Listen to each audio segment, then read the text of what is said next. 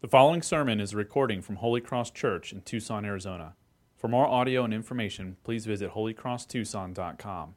And we also thank God constantly for this, that when you received the word of God, which you heard from us, you accepted it not as the word of men, but as it as what it really was, the word of God, which is at work in you believers. For you, brothers, became imitators of the churches of God in Christ Jesus that are in Judea. For you suffered the same things from your own countrymen as they did from the Jews, who killed both the Lord Jesus and the prophets, and drove us out, and displeased God and opposed all mankind, by hindering us from speaking to the Gentiles that they might be saved, so as always to fill up the measure of their sins. But wrath has come upon them at last. And this is God's word. Good to be with you and to worship with you, go to God's word together. As we have seen in the first in Thessalonians series, we've really seen a what we could call an obsession of Paul with this one major theme, and that is to please God. Uh, he looks at the Christians that he's writing to. He rejoices to see their desire to please God. He reminds his listeners that this is the greatest aim in life, to please God with our lives. And he de- even defends his own ministry as people accuse him of having motives of seeking his own glory, greed, financial gain, uh, flattery from others. And he defends himself by saying, my only goal in life has been to please God. And it frees Paul up from having to um, to give in to those temptations. And Paul sets himself up as an example to the other Christians, for this is how this is what it looks like to, to please God and, and not to please man. And as he points out for them, and he points out for us as well, for anybody who desires to live a life pleasing to God, the essential element in our life, lives that fans the flame of a zealous desire to please God with our lives, he touches on in this passage. And I want you to think about that. Not many of us would, would say, if I said, hey, do you want to please God with your life? Not many would say, well, no, not really. I mean, of course, all of us would say, yeah, that, that's my goal. I, I want to please God with my life. I want to live in such a way that, that um, brings him uh, pleasure. Um, and yet, uh, there's disagreements on how to do that. How do we apply God's word to our life? And this is all that we do. I mean, when we come Sunday, we open up the scriptures and we want to discern what does God say. And how do we bring our lives uh, in conformity to it? And how do we please him? And Paul touches on this essential element of how we do that. In verse thirteen, the answer is found there. He says, you received the word of God, not as the word of men, but as what it really is, the word of God, which is at work in you believers. And so the way to please God is by receiving his word and conforming our lives to it. This is the tension that many Christians find themselves in today, and, and, and there's so much disagreement on this. What does God's word really say, and how do we obey it faithfully? How do we live according to it? The Bible doesn't exist just for information only. It's not just a book of morality or stories uh, or ethics. Of course, it has moral teachings and ethical teachings and stories in there, but it's not just so that we can learn information, but that we would be transformed by it. So we come to God's word and we say, God, who are you and how do I live my life in accordance to it? Sometimes we take teachings and we try to fit in biblical teachings into our lives and apply it to different situations. But rather what it calls us to do is discern how our whole life ought to come under God's teaching of his, of his word. And so this passage for us today is really, can be seen as like the skill of applying God's word to our lives today. How do we apply the teachings of Jesus to our life today? I want to define just what the Word of God is, as Paul talks about here, and then just talk about how do we conform our lives to it. So a really easy path forward, a really straightforward path. Didn't even have three points. So the Word of God, what is it and how do we conform our lives to it? Um, the Word of God is this, and if you're taking notes, I want you to write this down. Uh, the Word of God is the Word of God. Do you get that? Do you get the deep philosophical apologetic of Paul here? I mean, probably the greatest theologian who has ever lived. And here he is giving a defense and apologetic for what the Word of God is. And what he says is, it's the Word of God.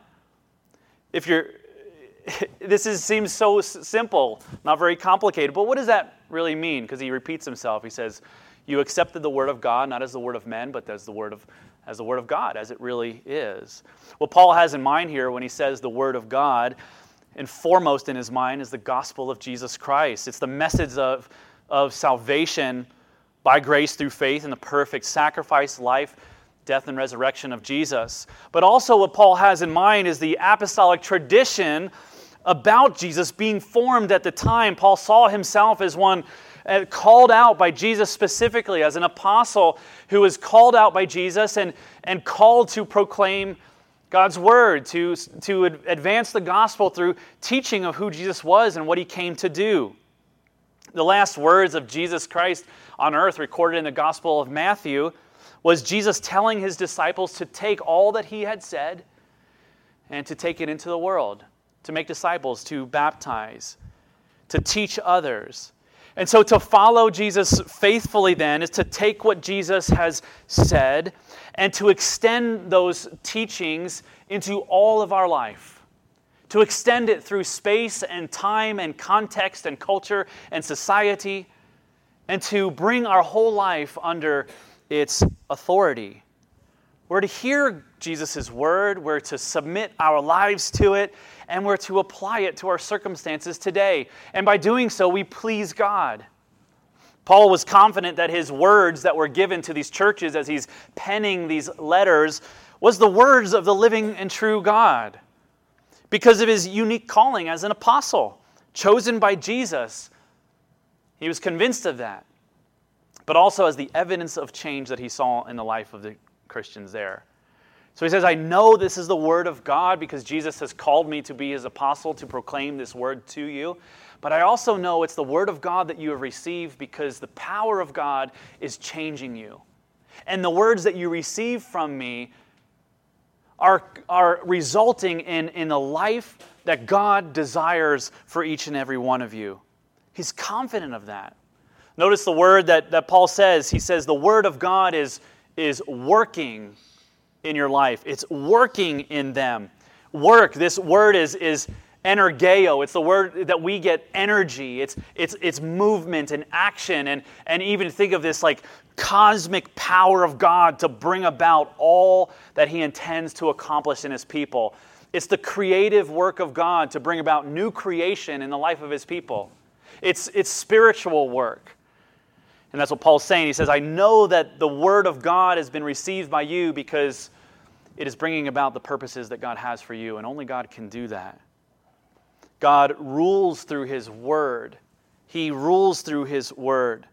When Paul teaches in this passage that God does his work through his word, he's reflecting on the story of salvation itself, really the story of God and the story of all of history.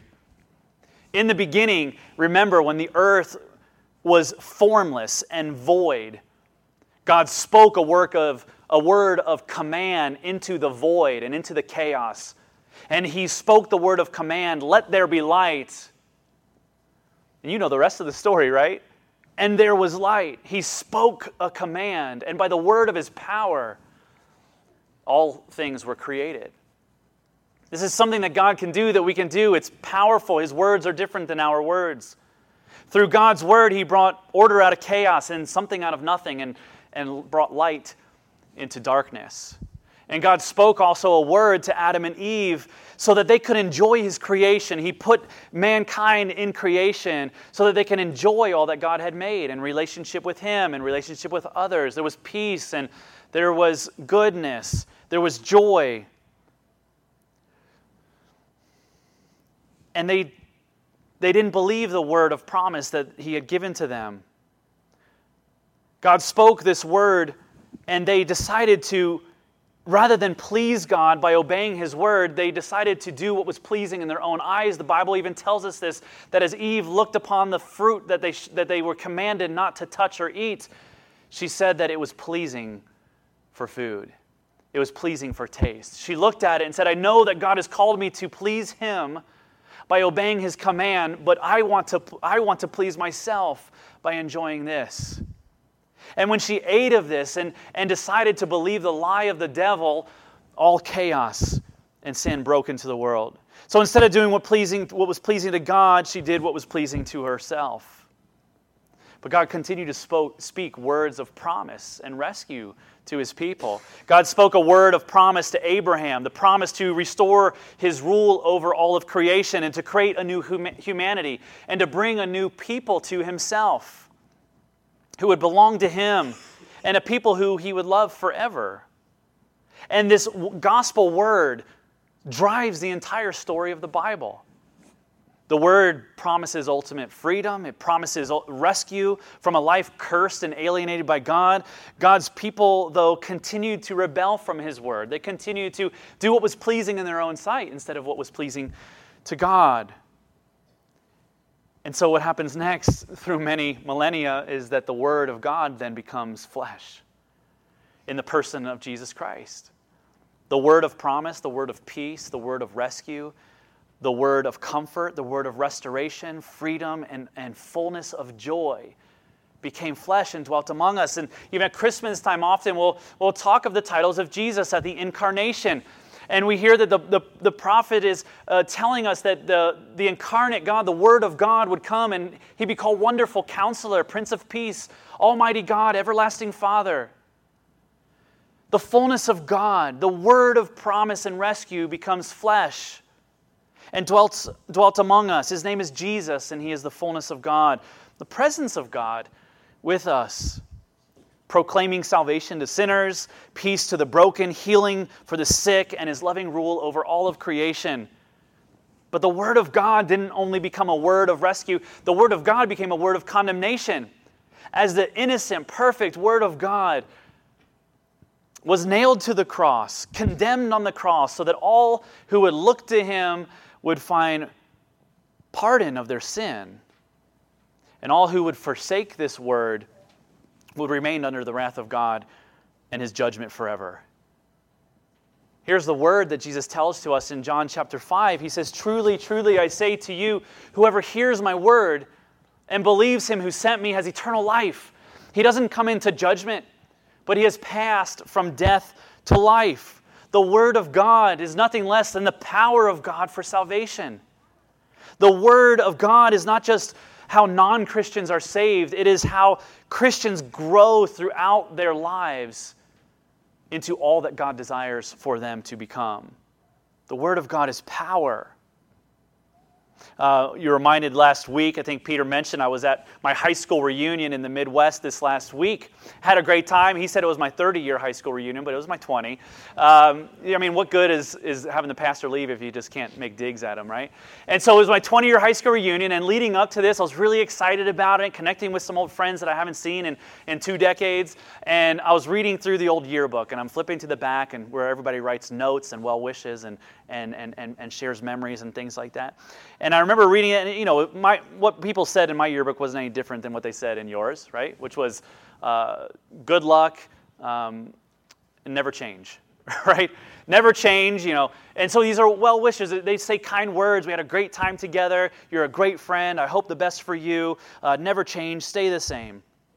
And at best, these are well wishes. These words are kind, comforting, uh, encouraging. They remind me of, of times that were a really great Uh, fun time. They remind me of friendships that I had that I really enjoy, but, enjoyed, but they have no power in them. These words are, are powerless. The words themselves, or even my, my deep and abiding faith in these words, have no power to change me. Uh, the presence of these people and power of the people who wrote these words do not accompany me in my life every day. They aren't able to establish a life of prosperity, peace, comfort, or the fact that I would never change. They, these words themselves are not capable of fulfilling what they hope that they will. They can say, "You're a great guy, never change, and good luck," but they have no power to accomplish those things. But this is what makes the Word of God and the reading of His Scripture and the preaching of His Word such an exclusively and unique and necessary thing. When the Word of God is, is properly proclaimed, we can be sure that God Himself is speaking to us. Not based on the character of the one preaching and not based on the integrity of the ones listening to it, but that God is actively speaking and that His Word comes with power. When God speaks promise to us and we hear his words and we receive them as true and we have faith in their in God's ability to fulfill those promises, the Spirit of God comes into our heart and it works. It works in us to accomplish all that God has promised. It, the Spirit of God actively brings about God's plans for our lives when the Word of God is proclaimed, when it's read, when it's received and accepted and trusted in. Not as I speak to you as a person to a person, but as God creator to his creation. God's Word produces fruit in those who trust in it. It produces change and forgiveness of sins and transformation, courage, peace, confidence, wisdom, ultimately the salvation of our souls and the fullness of God's joy for all who find their rest in God's word. God, Paul emphasizes here that, that Christians are not made through more, uh, more mere behavioral change. Christians aren't made uh, through transformed minds or how they think. How are Christians made? What makes a person a Christian? What causes a person, as Jesus says, to transfer from darkness to light, from death to life? It's when someone hears the Word of God and accepts it. It's when someone reads the Word of God and hears it and brings their life un- into conformity with it. It is like the promise, the word of promise that was brought to Abraham, who said, "I will make of you a great nation. And of this nation, uh, your offspring will bless the world and be a blessing. And from this nation, this one person I will raise up who will be my servant, who will bring my people back into a relationship with me and reconcile peace and the fullness of my joy. I will rescue them from their sins and their bondage to sin and death itself." And Abraham had no child, and he was well advanced in his age, and his wife uh, was well ad- uh, beyond childbearing years. And what did Abraham say? He said, "I believe you." And God credited this to him as righteousness. And it, because we are justified by faith, not by works, not by our character, not by our te- integrity, not by our record. We are righteous because of faith in what God has spoken to us. And hope against hope, Abraham believed something that was so unrealistic. We are made Christian not because we are good. We are made Christian by hearing the Word of God and believing it. Other religions and even other Christians, uh, leaders often speak of spiritual experiences that strengthen and might affect the life of a Christian. It affects our emotion, our behavior. It even affects our will and how we live life. Experience to get us motivated to move in a direction of faithfulness to God, but not all spiritual experiences are genuine. The only authentic experience of the work of God in our lives is an experience in response to the gospel of Jesus Christ. A true experience of the work of God will lead to obedience of God's word, a love for God and our neighbor, an expression or engagement in God's mission, and an expression of praise and worship to God. Maybe you've wondered, God, what are you leading me into? And how do I know that it's you that spoke to me and not something else? How do I know if you're speaking to me? A sure way to know if our experience with God or through spiritual experience is a true and genuine experience of the work of God in us is if it is an experience that flows out of the gospel of Jesus Christ, leading us to obey God's commands, to obey a love for God and others, engagement in mission, and worship and praise. Use this criteria as you listen to Christian podcasts, as you read Christian books, or even as you listen to a sermon preached here by myself or anyone else. Use this as a test. Is, am I being called to a faithfulness to the gospel of Jesus Christ? I'm reminded of LeVar Burton, of course, uh, naturally. Uh, you know, with Reading Rainbow, right? Here is this book, and here is what it says, and here is what's in it. But don't take my word for it. No? No, no eighties kids or nineties? So, yeah, okay, we got a few. But don't take my word for it. That's what he says. I proclaim the good news to you, but don't take my word for it. Test the experience, test the expression, test the communication, the preaching of what you read and listen to and what friends express to you.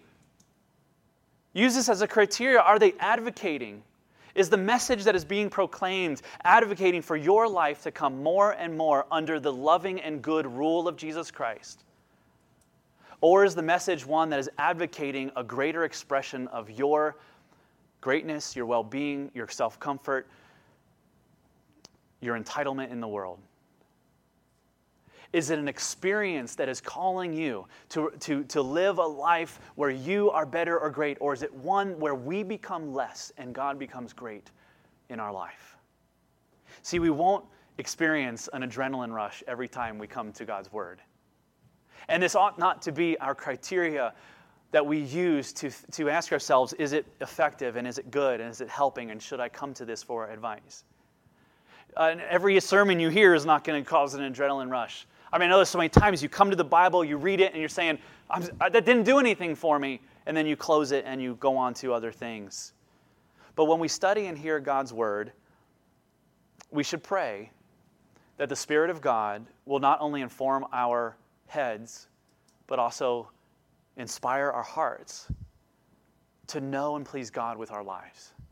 We should come to His Word and saying, if you don't help me understand, I will not understand. And don't just let me hear stories and learn of history, but change my heart, motive, inspire my heart to know you, to love you. A simple prayer that I pray, it's not academic, it's, it's something a five-year-old could pray. God, let me know who you are and let me trust in you. And if that goal is accomplished in that time in His Word, then, then it's a miracle. God is working through His Holy Spirit, through the power of His Word to bring about the change in your heart as you come willing to hear from Him and willing to bring your life into conformity with what He says. And one of the meetings of a guest to a guest family to our church, and I love these times. I love meeting new people in the church. I love when new people come and hearing of their spiritual journey and going into their home and, and meeting them and their family and hearing about how they found Holy Cross. It's one of my best, greatest joys as a pastor, and I really love to see uh, what God does. And when this particular time, I go into the home, into the living room, and they're gracious to invite me over and to have a little snack and a, and a drink. Um, and And they just said, right out of the gate, the husband said, this is a this is a faithful church. God is working here. God is here. And and, and so much so that we really want to come and we want to plant uh, our, our roots here. And we want to lay down um, life here and um, grow our family. And we're really excited about that. And of course, this blesses me. And what else was, does a pastor want to hear than something like that? Blessed me and encouraged me. I love those kinds of meetings. Uh, but since I also love to make people feel really uncomfortable, um, I, I asked this question as they're saying these things and saying all these nice things about Holy Cross and myself. I just go, how can you be so sure? How can you be so sure about this? You're saying a lot of nice things. How do you know? And here I am just kind of like challenging him and, and kind of saying, I disagree. I disagree with you on this. How do you know that this is a faithful place? How do you know that God is working? And just the confidence in his in his in his posture, he just said, I can just feel it. I can just feel it in my gut. God is doing good things. And I'm thinking, how could how do you know that's not the donuts? I mean, we have good donuts on Sunday morning. Right? That inspires a lot of goodwill and work and love towards God and others when we do something like that. It brings up a good question. How do we measure faithfulness as a church? How do we know as individuals or even as a church or as a family, as, as co-workers, as neighbors, as disciples of Jesus, that we are being faithful? We conform our ministry and motivation and convictions uh, and expressions of the gospel of Jesus Christ to the Word of God. We take liberties for sure as a church and uh, wherever we are permitted, but never to the degree that it extends beyond what God's Word has, has called us to. How do we know that God is working? And how do we measure faithfulness as a church? Is it in like, I just feel the love of God here? How do you know? You will know that it's the love of God. You'll know it's the faithfulness of God if it's an expression that's rooted and in a response to the gospel of Jesus Christ. Not long after these conversations that I had with them, the man stopped feeling it and they, they stopped coming. You see, so your feelings can change. God's Word doesn't change. And verse thirteen implies that if we know, if we want to know God better, we must know His Word better. In short, God's Word enables us, uh, enables His people to know Him intimately, and and therefore to do what is pleasing to God. If we want to know God, if we want to please Him, which all of us, no doubt, we want to please God, to whatever capacity we understand what that means, we want to live a life that's pleasing to Him. And Paul is rejoicing because he's saying, I know that that is happening because the Word of God came, you received it, you trust in it, and you are conforming your life to it. And that is the only way to please God. We should marvel at how little we interact with God's Word when we really know what it is. Considering what God's Word really is, remember the deep, profound, philosophical, and apologetic defense? What is the Word of God? It's the Word of God. Knowing what that is, that it is God speaking to us. We don't read it as a, as a yearbook from well-wishing friends. We don't read it as a history book or a teaching on morality and ethics. It is God speaking to us, living and active to bring about, through the power of the Holy Spirit, all of His purposes for us. We should marvel at how little we interact with it. The Creator of the universe, with the fullness of His power and all the resources at His disposal, has given you the key to live the life that He calls you to live. And we approach His Word like it's a textbook, at best. It is, we should marvel at how little we approach it, how little, how, with little, such little passion and prayer, and how much, how little trembling we come to this Word. For many, the only time we interact with the Word of God is in thirty-five minutes on a Sunday morning each week, and sometimes not even every week. If there's a skeptic here, if there's a new new Christians, or maybe if there's seasoned Christians that have spanned over decades of faithfulness, the Word of God is the only instrument that God will use to bring about His purposes for your life. If you desire for God to bring about His purposes and plans for your life, and neglect to come under His Word with your whole life, you will forfeit your ability to please God and to live as He has called you to live. He, of course, He uses friends, He uses pastors, He uses life group leaders and sermons and podcasts and, and good books and experiences, but all to the, the degree that these things proclaim His true Word and invite us to live our lives in conformity to it. And so Paul thanks God that He's working in them. And evidence that God is working in their lives is they are come, they're, they're, they received the Word that was preached to them, and they're conforming their life to it. A word not as a word of man or woman, but a word from God. And this exposes a common struggle. And here is the common struggle that it exposes. Sometimes we treat the Word of God like the Word of man, and sometimes we treat the Word of man like the Word of God. I'll explain. The Word of man is what? It's, it's limited and wisdom. It could be good and good advice and things like that, but it's limited in its wisdom and truth. It's filled with sin-stained emotion and perspective. We don't always see things as God sees things. It's good advice at best. It's advice, though, that lacks ultimate clarity and wisdom, and it shifts with changing times. The, the wisdom of man and the word of man and woman changes as culture and society changes. We know this through history. What culture has thought to be right at one time has changed to be wrong in the next. And when it was wrong, now it's right. And then there's times where there's no right and no wrong, it just is. So, so the word of man changes constantly, but the word of God, it's true, it's just, it's without blemish or error, it's not tied to any particular society, culture, context, or neighborhood. It's timeless. It's unfading. It is the most relevant thing that you and I will read at any given moment, on any given day. And in light of those comparisons, which word do you have confidence in living, living in conformity to? A word that is constantly changing and, and, and partial and, uh, and, and fragmented and blemished, or a word that's pure and never changing and constant and good? Well, of course, the Word of God. Of course, we would say, well, of course, I want the Word of God. But does that match your practice? Does it match your practice? You see, so sometimes we take the word of man and we say, this is the advice I'm going to live for. This is the wisdom that will guide my life. And we take the Word of God and we say, I'd like a second opinion. I'm not so sure. I can't really understand it. I'm kind of confused by it. How does he know what I'm experiencing today that was so long ago?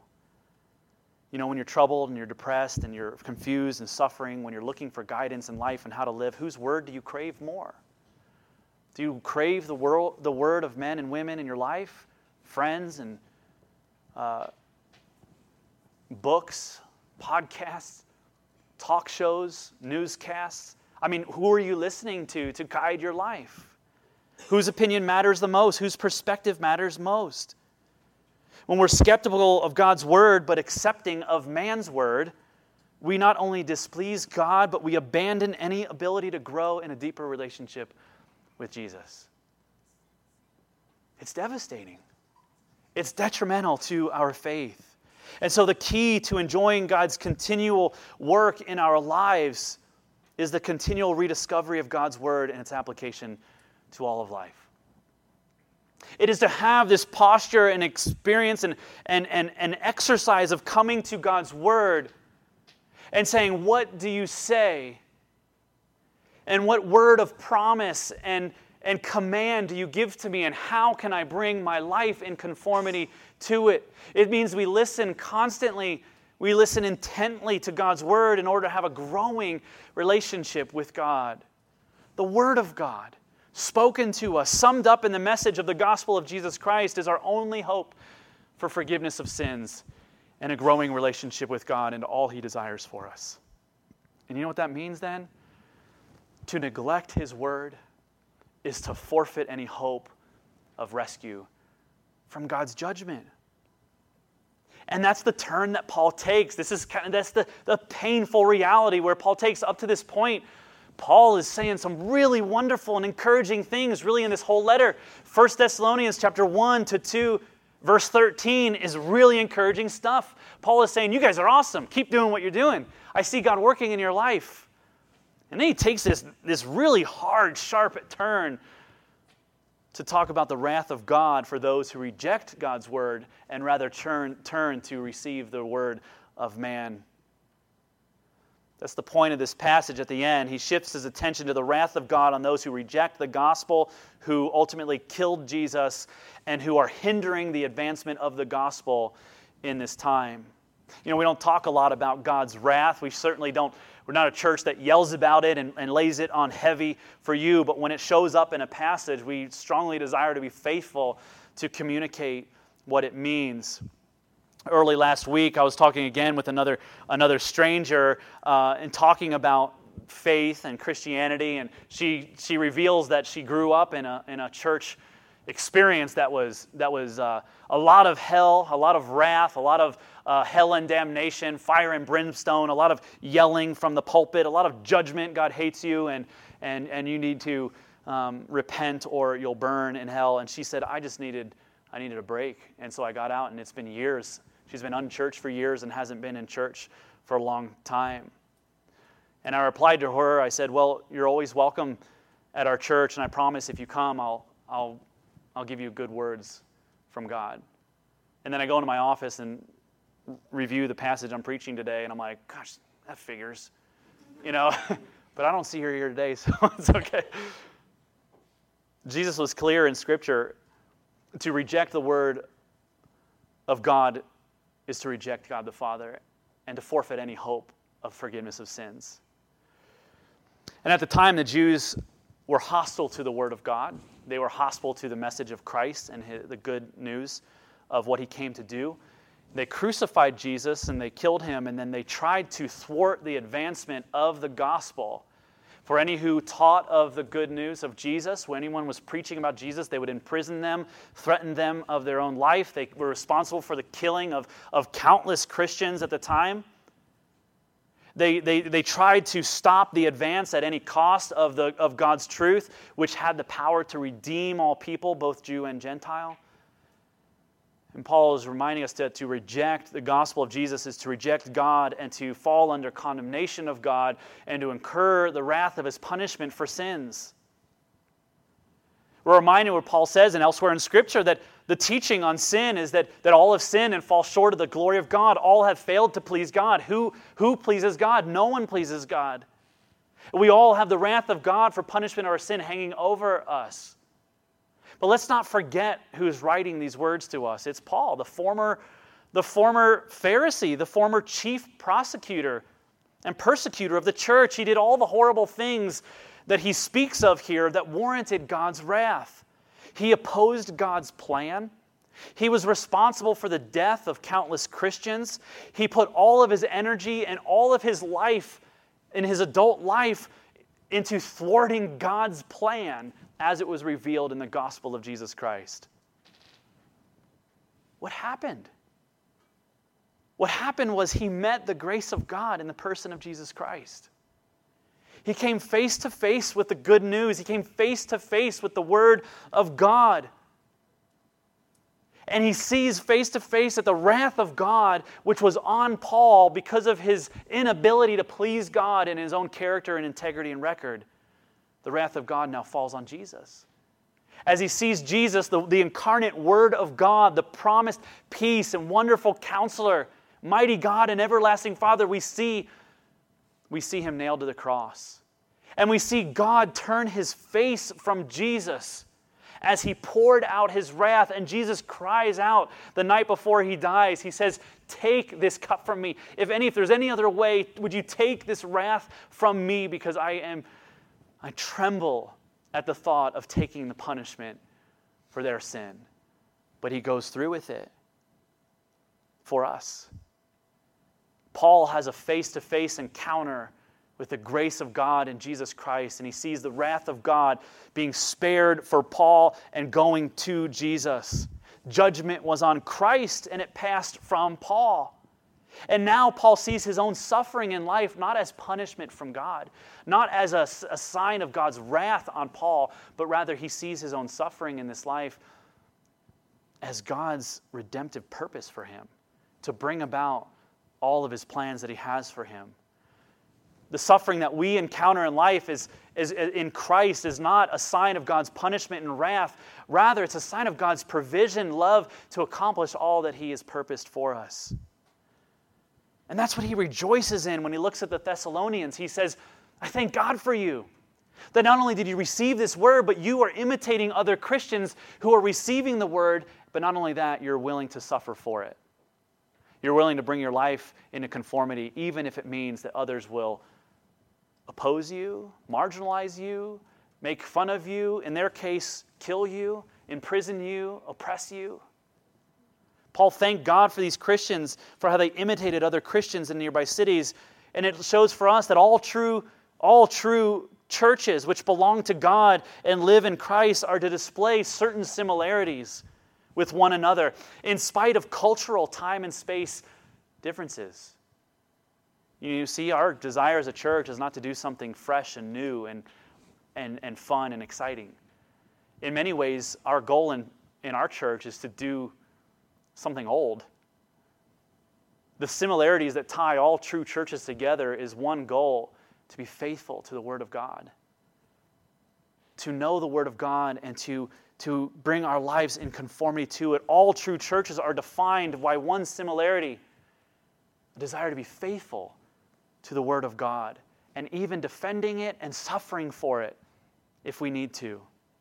See, Scripture is the means by which we're formed. It's the means by which we're transformed. It's the power of God for salvation. We should ask questions like, how do, how do we have our politics formed by God's Word?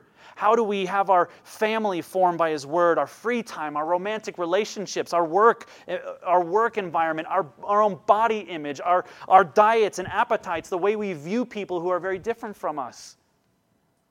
We utilize the Bible not just simply as scripture and memory, scripture memory and repetition and learning story, stories, but by conforming our imaginations, our hopes, our dreams, our aspirations, our habits to the good news of God's rescue for us in Jesus Christ. See, we never get beyond the good news of the gospel. We never get beyond this word.